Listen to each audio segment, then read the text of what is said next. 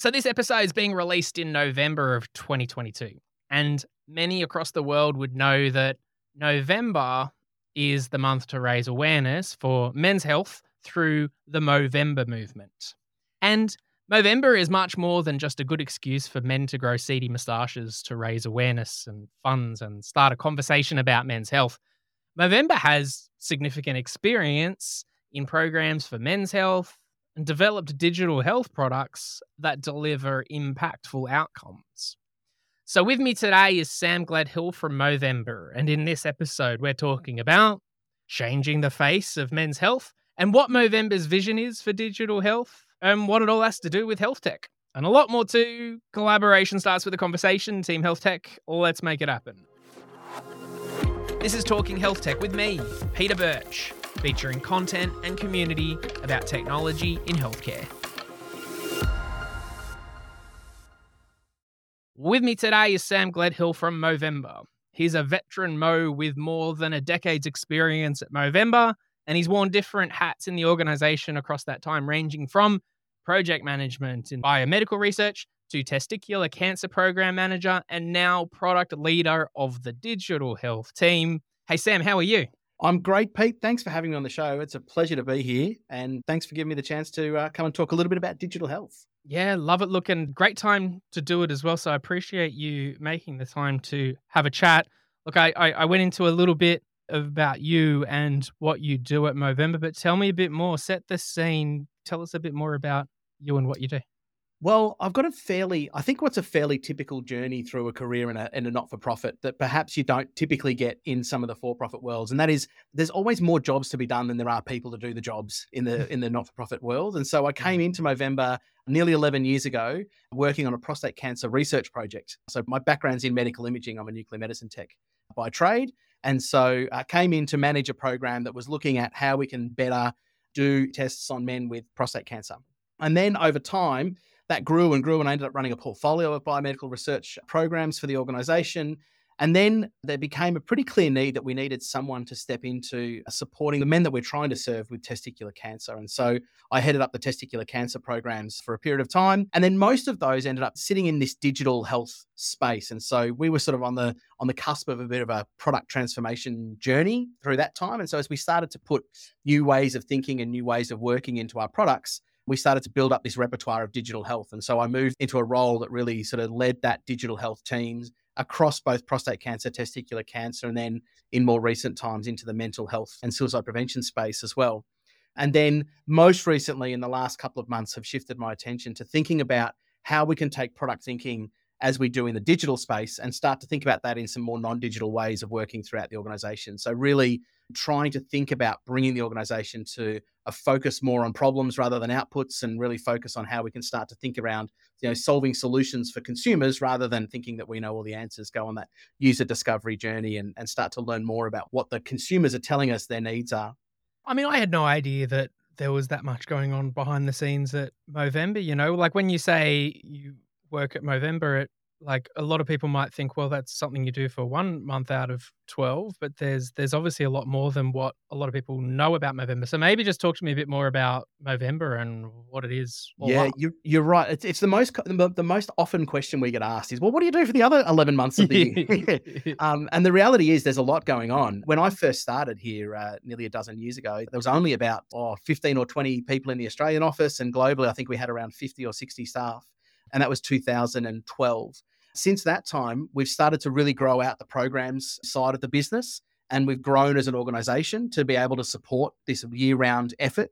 Because whilst the mustache and mustache growing and mustache season is the kind of pinnacle of our year, we realize that actually, from a business longevity perspective, we need to ensure against having all of our eggs in one basket. So we think about other ways throughout the year that we can start to raise awareness. So I think really good examples of that are things like in April, we run a testicular cancer awareness campaign for Testicular Cancer Awareness Month in April. Mm-hmm. September brings us World Suicide Prevention Day, so we can actually start to raise our voice and raise awareness through those campaigns. And of course, as the programs team has grown over the course of the last 10 years, that's a year round effort. That's not something that we can only do during one month. It's the sort of thing where those programs that we invest in are ongoing long term investments in men's health that we need to make sure that we manage and curate and, you know, and navigate towards the outcomes we're trying to achieve. Yeah. And you touched on this in your intro too, but talk to me a bit more about how that ties in with digital health as well. So, one of the things that we're noticing is Movember was really a bit of a leader. Like we sort of started the the journey way back in 2003 when we started. So, for those that aren't familiar with the Movember story, Movember started as a conversation between two mates in a pub in Melbourne in 2003. Like all good Australian stories, it's two blokes sitting next to each other in a pub having a chin wag, and they came across this idea that they hadn't seen. Remember 2003? No one had seen a mustache for for ages since the you know Mm-hmm. the 80s of Australian cricket, like the the, the powerhouses of Australian cricket. Mm-hmm. So the challenge was issued to one of our founders, Trav, and 30 of his mates. Grow a mustache throughout November. We'll have a bit of fun. We'll have a bit of a party at the end of the month, and we'll see see what happens. And so they noticed as they went through the month of November, they were all growing these mustaches. It started to spark a whole range of questions that they were really quite surprised to hear. Like people were saying, "Why would you grow hmm. a mustache? Like, what is that all about? Like, that's ridiculous." And at simultaneously, they noticed that around the world, everything was being painted pink for breast cancer awareness. It was a real, like, if you remember back in those those days in 2003, there was a lot of a lot of energy and a lot of activity in raising awareness for breast cancer for a, a lot of the fantastic breast cancer initiatives that we sort of have looked at with with envy over many many years. And so the boys were a bit surprised when they did some research and found out that as many men died of prostate cancer as women died of breast cancer, yet awareness was through the floor. There was no campaigns to to show men that they needed to think more about what was going on with prostate cancer. So in 2004, they decided to repeat the process in November, encourage people to grow a mustache. But this this year they monetized the mustache, and so they said, "Let's get your friends to make a donation, and we'll see how we go." Hmm. And surprise, surprise, they raised 50 grand that year and handed over a big novelty check to the Prostate Cancer Foundation of Wow. Australia. And so the charity was born. And then since then, it's grown. We now have a presence in over 20 countries around the world. We've got offices here in Australia. Our headquarters is here in Melbourne, but we've got offices in Los Angeles, Toronto, and also in London. We've got a roughly three, just shy of 300 staff globally, and about 180 of them sit here in the Melbourne office. So uh, we've grown into quite a sort of medium sized organization now. And with that, we've also taken on to do those programs ourselves. So where we used to have the big novelty checks and hand Mm. those over to, to organizations and let them decide what to do with the money. Now, much of the organization, there, there are still partnerships we have with other organizations where they're best positioned to address specific needs. But from a strategic perspective, it was easier for us to hold on to those funds and invest them into programs that we, through advisors and through guidance, told us were the things that we really needed to put our attention to. Yeah. If you've been kicking around this industry a bit like me, or maybe even you're brand new to digital health, you've probably worked out that health tech is not an individual sport. Whatever you're trying to achieve, whether you're delivering healthcare for patients, or you're building health technology, or perhaps you're helping deploy solutions across health systems, you need a tribe, a community of like minded individuals who just get it that if we're going to transform healthcare, then technology is going to play a huge part in it. So, to learn and connect about health tech and level up your game, consider joining our THT Plus membership community. We've got options for every stage of growth, whether you're a solo individual or a startup or scale up company. As an individual, you get access to our exclusive community forum, you get a warm intro to two other members from me each month, you get free access to our quarterly virtual summits, and a bunch of other exclusive goodies. Companies can bring team members into the community. Plus, you get a presence on our website as a THT Plus member. You can post content like news events and jobs. And of course, we love to showcase our members. So when you join as a company THT Plus member, you'll get to appear on this podcast with your very own episode. This podcast is made possible through the support of our members. It's literally the heart of everything we do. So consider joining as a THT Plus member. You can join anytime online. Just go to talkinghealthtech.com mm. slash THT Plus. And so is that how it's funded then? So just through the fundraising, through individuals' initiatives, and I guess there's some corporate bits and pieces too. Yeah, so the bulk of our funding comes through guys and girls growing mustaches and taking move challenges in November and asking their friends and family for money. That's the biggest source of income that we have. Of course, there's corporate and commercial partnerships that we have that help us along the way. We've got some great corporate partnerships that work both in a fundraising perspective, but also in helping us deliver good programs. I think a really good example here in Melbourne is the Spuds Game initiative that we've had with the St Kilda Football Club. So Spuds Game, Spud Frawley, if for those that um, I don't know, you're a Sydney sider, so maybe we need to explain to the AFL uh, naive. Danny Frawley was a was a big figure in the AFL and uh, tragically took his own life a few years ago. Um, and there's now a game, an AFL game in his honour every year, and we've we've been very fortunate to work with the AFL and with the with the St Kilda Footy Club to help create that legacy and share the funds with St Kilda Footy Club with for a wellness centre that goes into their home ground, but also support some of the programs that we've got in the mental health space. So most of our funding comes through direct what we call peer-to-peer fundraising. So people asking their friends and family for money and then donating to us. But there's also an element of corporate partnerships. There's also an element of team, like big corporate teams like the Telstras and BHPs of the world partnering with us to get their workforce to also participate, also undertake perhaps engaging with some of our programs and then using them as also a way to get access and a way to raise awareness through their staff with all the things that we're trying to achieve. Yeah, well, that's so awesome. These programs and these these things that are built out. Talk to me a bit more about what those look like. So one thing we've got some organizational goals um, that really focus our attention on three big buckets or, or cause areas we like to call them. So obviously prostate cancer was the first and is probably the biggest that we've got where we've put a, we've put quite a bit of money into funding biomedical research, survivorship programs, like really focusing on how we can better support men through a diagnosis and treatment of prostate cancer. Uh, same thing with testicular cancer. We've got programs that support mostly focused on the survivorship side of testicular cancer and some smaller programs in the biomedical research space to try and understand more about the disease and how we can find new treatments and new technologies to help diagnose. And then in the mental health space, we're really working upstream. So, really looking at preventative measures. What we know is that social connection and being involved with peers actually is one of the most protective factors you can give particularly to men. So really focusing on ways that we can foster social innovation and, fo- and foster social connection between guys. Um, so a lot of our programs foster a uh, focus on fostering that social connection. So we know we're also we're humble enough to know that we're not the experts in this space, and so we rely very heavily on having global advisories of the like the thought leaders of the world that we bring and convene to come together and help guide and shape the, the things that are really important in those three areas. So the world's best prostate cancer and testicular cancer researchers and, and clinicians, as well as the world's greatest minds in mental health, bring them together and then advise and guide on what are the things that are actually going to make a difference and how we can go about trying to strive to reduce, you know, the number of men who die by suicide. Some stats and facts, it's it's pretty it's pretty grim. You know, three out of four suicides here in Australia, but also around the developed world, are in men. Globally, we we lose one man every minute of every hour of every day to suicide globally.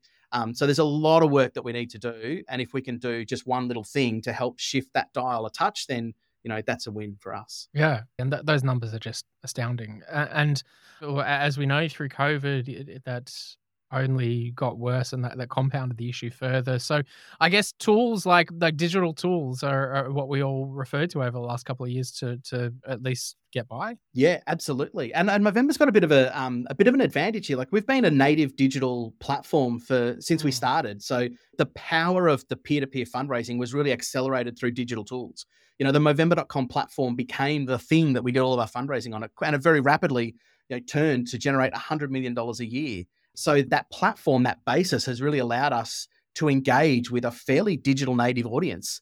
Mm. And that's kind of, you know, that's a fantastic stepping stone to get into the hands and the hearts and minds of all of the people that are that are already sitting in this digital space that we can then deliver some health content to to help them whether they've got a need whether it relates to a prostate cancer testicular cancer diagnosis or whether they're facing a mental health challenge and so th- th- there's obviously the direct relationship you have with individuals and people who are growing a moustache or raising awareness or undertaking, uh, uh, participating in different events. But I imagine close relationships with different stakeholders, like you say, in the research space is really important, but good relationships with clinicians too, with all these great resources that you're creating. No doubt they'll be useful patient resources as well, right? Yeah, absolutely. And I think that's one of the really exciting things about what Movember's doing is we have so we have these direct to consumer products. So thinking through our portfolio, let's take True North as our uh, as our prostate cancer digital health platform.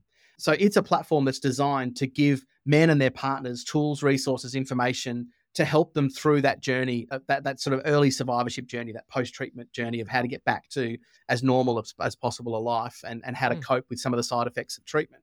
So the True North tool is designed to be consumed by individuals who are facing a, a, prostate cancer diagnosis. But in parallel to that, we also have the privilege of having relationships where we've built national and global registries that have patient reported quality of life measures as part of those registries. And that allows us a really unique opportunity to think about how we can not only report back to clinicians how their practice is performing and how they can benchmark against others and what good looks like, but it also gives us the opportunity to then tailor some of the resources that we're providing to those individuals based on how they respond to that health related quality of life survey. So, you know, Epic 26 is a tool that we use to measure the impact of treatment on a man with prostate cancer, we can use those responses or use some inputs from a consumer to help guide and shape the information and prioritize the information that he might want to receive as he comes through this, or that he and his partner might want to consume as it relates to, you know, sexual dysfunction after a prostate cancer surgery and so on. Yeah. You mentioned True North, and I think you might have mentioned a couple more in there. If you were to look at kind of the the suite of I guess programs or, or digital health solutions or things that, that you've got there, like what what would those be? So we've got uh, we've got quite a few. So in the prostate cancer space, from a digital health perspective, True North is the big platform. So we've got a, mm-hmm. a, an underlying platform of information, tools, and resources that help men through their journey with prostate cancer. In the testicular cancer space, we have a product called Nuts and Bolts, which is a uh, again online platform designed to give men the tools, information, and resources that they need as they're facing a, a testicular cancer journey. And that was one of the first ones that we really dug into, delivering ourselves using full on human centered design, full UX research. We did a lot of time delving into the problem space before we started to build that solution. And so yeah. those in the product world kind of will will say, oh, yeah, this is obvious. But at the time, this is going back to sort of 2015, 2016, we didn't have a lot of experience in this space. And so we're very fortunate to put on a good product manager who really wanted to spend a lot of time, you know, in the old classics parlance, falling in love with the problem, not the solution. And so mm-hmm. spend a lot of time interviewing and doing a lot of user research around actually what are the problems that men face when they're going through this testicular cancer journey. And over the course of several months, build up a really detailed narrative around what the testicular cancer journey looked like. And that allowed us to actually fall into a slightly adjacent space from where we thought we were going to go.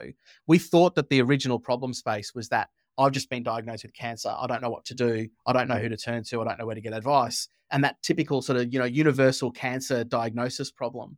But actually, what we found out was when we spoke to these guys and we spoke to, you know, men who'd had an experience, we spoke to their partners, we spoke to wives, girlfriends, we spoke to someone's mum, we spoke to a doctor, we spoke to a GP, spoke to a urologist, spoke to a urological nurse. Like we really wanted to get an all-round experience mm. around what, what the lived experience of testicular cancer was like. And as we did that, we discovered that actually the journey from being relatively healthy and going right the way through to having your testicle removed and being a cancer patient typically only took about a week. Like it was really, really quick. And wow. these guys end up, you know, sort of kicked out of hospital, end up at home on the couch, wondering what the hell just happened, and mm. really felt quite alone and quite vulnerable at that point in time. And we thought to ourselves, this is great. There's a real opportunity here for us because we as a brand can speak to these typically young guys. The average age of diagnosis in testicular cancer is in your mid 30s. So it's not an old man's disease, it's a young person's cancer these young men who don't know anyone else who's had cancer, don't know any of their mates who've had this. This is a rare disease. Testicular cancer only affects around 1% of all male tumors. So it's pretty rare. You kind of get stuck. You've gone through this really, really rapid journey over the course of a week and you're wondering, your head's spinning, you're wondering what's going on. Mm. So there was a real opportunity for us with a brand that sort of reaches that audience to say, we can put our arms around you. We can give you the support. We can connect you up with guys who've lived through this before and can tell you what the journey is going to be like. We can show you information that is medically validated, that we've got reviewed by experts around the world, but is also not written like it's part of a medical dictionary online. So if you go and if you find yourself with a cancer diagnosis and you hit the old Google machine, you find yourself in one of two spaces. You either get, you know, the wild, wild west where it's all Facebook groups and Reddit chats that are peddling all sorts of misinformation and incorrect diagnoses and all sorts of, you know, bad advice, or, mm. you know, you're on the Cancer Council website, which is a great resource, but really, really dense and technical and hard to follow. Mm. So we've got this unique advantage to be able to speak to men in a language that they understand and in a way that resonates with them, but also keeping that medical accuracy and making sure that we, you know, we're making sure we're giving information that's accurate and reliable and universal and and not going to put people into you know a, into a bad space or into down a wrong rabbit hole. Uh, we want to make sure that it's accurate and reliable, but also it's something that's relatable. So that's testis cancer. And then in the mental health space, we look at individual settings. So we've got in the sports setting, uh, we have a product called Ahead of the Game, which is about raising mental health literacy and resilience in young men in sport. And that's focused around actually using sport as a hook to engage with that audience. Mm. We've got Family Man, which we think is the world's only um, parenting resource directed specifically at dads.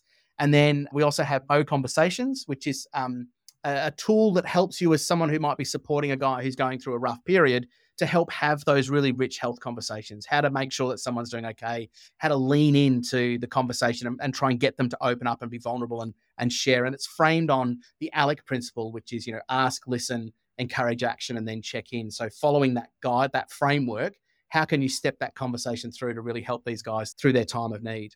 So, so in creating these digital products, it's not just you know a bunch of people building some apps and then for whatever reason it might be, it comes from that solid grounding of you know there's all that the, the work that you're doing in the in the research space yeah. in terms of helping and, and, funding and just being part of it, coming from the culture and everything of of what Movember was from the very start. But also, like you talked about, you know, the co-designing with clinicians and and patients, like people who are who undergo treatment and diagnosis of different cancers, particularly for men. So, yeah, I mean, I, I guess it, it, you're pretty uniquely positioned to be able to actually make a really meaningful impact with some of these tools. Yeah, and that that evidence base is critically important. Like we we want to make sure that we're investing money that's been hard earned by fundraisers all over the world. We want to mm. make sure that we're doing the best we possibly can with every single dollar we've got. And so building something off the back of strong academic evidence is critically important, particularly in the prostate cancer and testicular cancer space.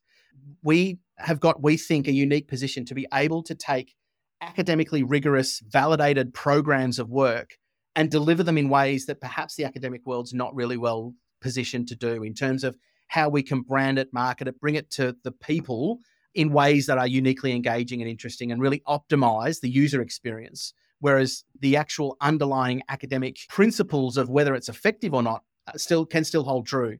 And so, mm. one of mm. the ways we do this is we use a framework called REAL, which is reach, engagement, uh, action, and long term impact. So, that's how we frame out how we want to make sure that our theory of change goes from someone comes onto a product, they engage with that product for a period of time, they reach a point where they've got a, a good dosage. If you were thinking of it in pharmaceutical terms, they've got a, a dosage of the product that's going to trigger behavior change and that's going to trigger a long term impact over time. And so we set up our KPIs to measure along that real framework. So every step of the way, we're looking at, well, actually, one of the contingent parts of having big impact will be putting it in the hands of as many people as we can. So that's our reach, making sure we have got our marketing optimized to make sure we're getting the right numbers of people in. We're, we're targeting the right audiences in terms of how we acquire users onto these products. And that includes distribution through partnerships with clinicians that you've already talked about. Yep. And then what we really want to do is okay, well, what, what's the next step? Once we've once we've acquired the users, how do we make sure that we've got them engaging with the products in a way that's actually going to deliver the best value, health value, or outcomes value for them in that engagement column? And then that theoretically that'll trigger into action. So people will consume our products, be inspired to have a conversation with their clinician, or they might want to change the way they go about things. They might want to do something slightly different than what they were doing before. So taking that action and then that will result in long-term change and that will be our impact over over the course of time. I think one of the challenges with this framework is of course that whole to go through all the steps of the real framework can take quite a while. Like it, mm. it's not like you know you go down to the shops and you buy a pair of jeans and you walk out looking snazzy. Uh, you know you need to you need to wait for a while for these jeans to fit before they become uh, before they become fashionable. Look i mean i was just thinking i'm impressed at the, the the level of of thinking going on behind the scenes to create some of these tools, and I and I'm thinking, you know, you started talking about the reach and how to get it in the in the hands of more people. So does does it really rely on a lot of say, you know, I guess digital marketing or just word of mouth and getting to individuals downloading the things themselves, but then hopefully more and more clinicians or partners then recommending that, that people use these tools? Yeah, I think if we look at uh, maybe if we look at the uh, the cancer space specifically, I think there's a really strong role for clinicians to play, particularly in something like testicular cancer, which is quite rare. So, in a rare disease that a lot of clinicians are not going to see a lot of, being front of mind when someone sees a testicular cancer patient, they might only see two or three of these a year. Being front of mind in the clinical community is going to be great. If we rely on digital marketing for our um, our testicular cancer tools, it's going to be really tough and really expensive to yeah. target men or or people at exactly the time they're hitting a testicular cancer diagnosis because there's not many of them in a big pool yeah. of a very competitive market space. Like, you know, it's really hard to market to men in their 20s and 30s, right? Like it's very competitive. Every brand is trying to get a hold of them. And mm-hmm. so that's where good partnerships with clinicians is really, really critical. So if you can if we can be front of mind in the eyes of a GP or a urologist who's seeing these patients and he or she can say, I'm seeing this patient. By the way, hey, there's this great tool you should go to. It's called Nuts and Bolts. Here, head over there. You'll be able to get tools and resources. That distribution pathway is critically important to us. In prostate Mm. cancer, it's a similar thing with the clinical registries. So, as data is coming into these clinical registries and we're feeding back information to clinicians about how they're going and how they're benchmarking, there's opportunities for us to say, by the way, if you need tools and resources for your patients, here's a platform that your patients can go to and get all the tools and informations and resources that they need. No, that's amazing. Look, and there's there's so many good th- things happening, and I appreciate that you that you know we're we're having this conversation in November, and the episode will be released too. So you know, busiest time of the year for you guys. But what can we look forward to seeing perhaps this month, but also ongoing from November in in the subsequent months and years as well? Well, hopefully, listeners out there are all either growing a mustache or taking a move challenge on already. That would be fantastic. if not, it's still not too late to donate. So you can head over to Movember.com and uh, and throw us a donation if you like, or even just sign up to to learn more about what we're doing. All the information's on our website or uh, in the app that you can get out of the app stores. Uh, so do head over and have a look around and see what we're up to. In terms of what's coming next, we're at a really interesting point, I think, in Movember's history. I think the next five to 10 years are going to be pretty exciting for what Movember's doing. We've spent a lot of the last 10 years that I've been here, not because of me, but I've been Mm. lucky enough to kind of witness it from the sidelines. But we've been doing a lot of work on building a really solid baseline of understanding what men need, understanding what the needs of these communities are. We've got a really strong focus on EDI. So making sure that, as an example, in the US, black men represent less than 2% of all prostate cancer patients in clinical trials. And yet, at a population level, they're much, much greater Mm. than that. And also, we know that people who don't speak English typically get excluded from clinical trials. So there's a lot of work for us to do to think about how we can agitate, advocate, how we can sort of innovate around some of these traditional structural problems around how we get access to these tools and resources. The most exciting thing I think that's happening right now in the prostate cancer space, we're just about to release a new tool. It's called Under the Hood, and it's focused on digging into the real problem space of the sexual well-being of men after prostate cancer treatment. There is a bunch of clinical guidelines that we funded that have just been published that we're really thinking about how we can engage with the clinical community to get those guidelines into practice, but also then thinking around, well, can we then back that up with a consumer-based under the hood uh, program of work that supports not just the men who've been diagnosed, but also their partners, their loved ones, and also their families to really tackle what is the biggest problem that we often see with prostate cancer treatment, and that is sexual dysfunction after treatment. So that's something that's really exciting. In the mental health space, there's a lot going on at the moment. I think the last couple of years have really taught us that Mm. you know social connection is really critically important. I think you'll start to see a lot more programs come that focus on how we can start to be an advocate for change towards what how men approach their masculinities and how they approach the way they interact with the world because whilst we're a men's health organization we know that we're focused on on men as an audience but we also know that that doesn't mean that we're only interested in the benefits for men what we know is that for a lot of problems a lot of societal problems if you can fix the underlying causes then everyone benefits Yep. and so we'll, we're, we're hoping that over the course of the next sort of five to 10 years, as we start to become advocates for change around how we think about what the ideal man is and what being a man is all about, maybe we can start to change some of those more structural issues as well. So I think, uh, you know, Movember's come a long way. We've come, we've certainly done a lot over the course of the last 18 years that Movember's been around. It started as, you know, this crazy conversation between two guys in a pub in 2003 to be where it is now. Mm. But really, I think if we want to be excited about what's coming, the real impact is still, uh, I think, in the next sort of five to 10 years as we start to really hone in on how we can, con- we've got the power to convene these big audiences of, of men, clinicians, and people who are in the space, bring them together and at a global level start to really advocate for change. And that's, that's what excites me. Mate, I mean, there's a lot of alignment there with with how we think about things as well, too. Just generally within the talking health tech community around you know solving some of these big problems by bringing different stakeholders together, and the, the importance of building and collaborating at each conversation. So, and one last time for for individuals who want to contribute towards fundraising side from November, but also for clinicians that are interested in some of those digital products and tools and they're looking to perhaps recommend some of these to patients, should they just go to the Movember website? Is that the easiest thing to do is head to the Movember website. You can link out there to all of those individual products. So Mhm. you can navigate through to whatever area you're particularly interested in. If it's prostate cancer, testicular cancer, or mental health, uh, you can go through and then all the products will be available for you to peruse. They're all freely available. You don't need to pay us any money for them. They're, they're widely available. Your patients can have access to them for nothing. It's one of the great things about being a charity is that we we give that IP away. We're not we're not particularly interested in commercializing it. It's the thing that we know is going to make a difference to the lives of men, and so therefore we want to get it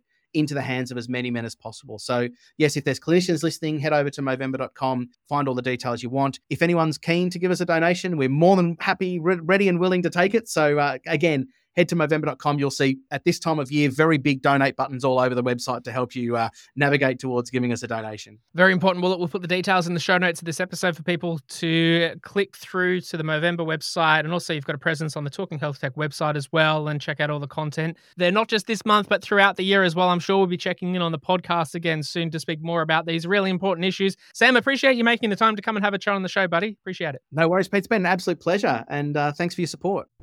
Before you go, just a reminder to jump over to our YouTube channel and subscribe and watch some episodes there.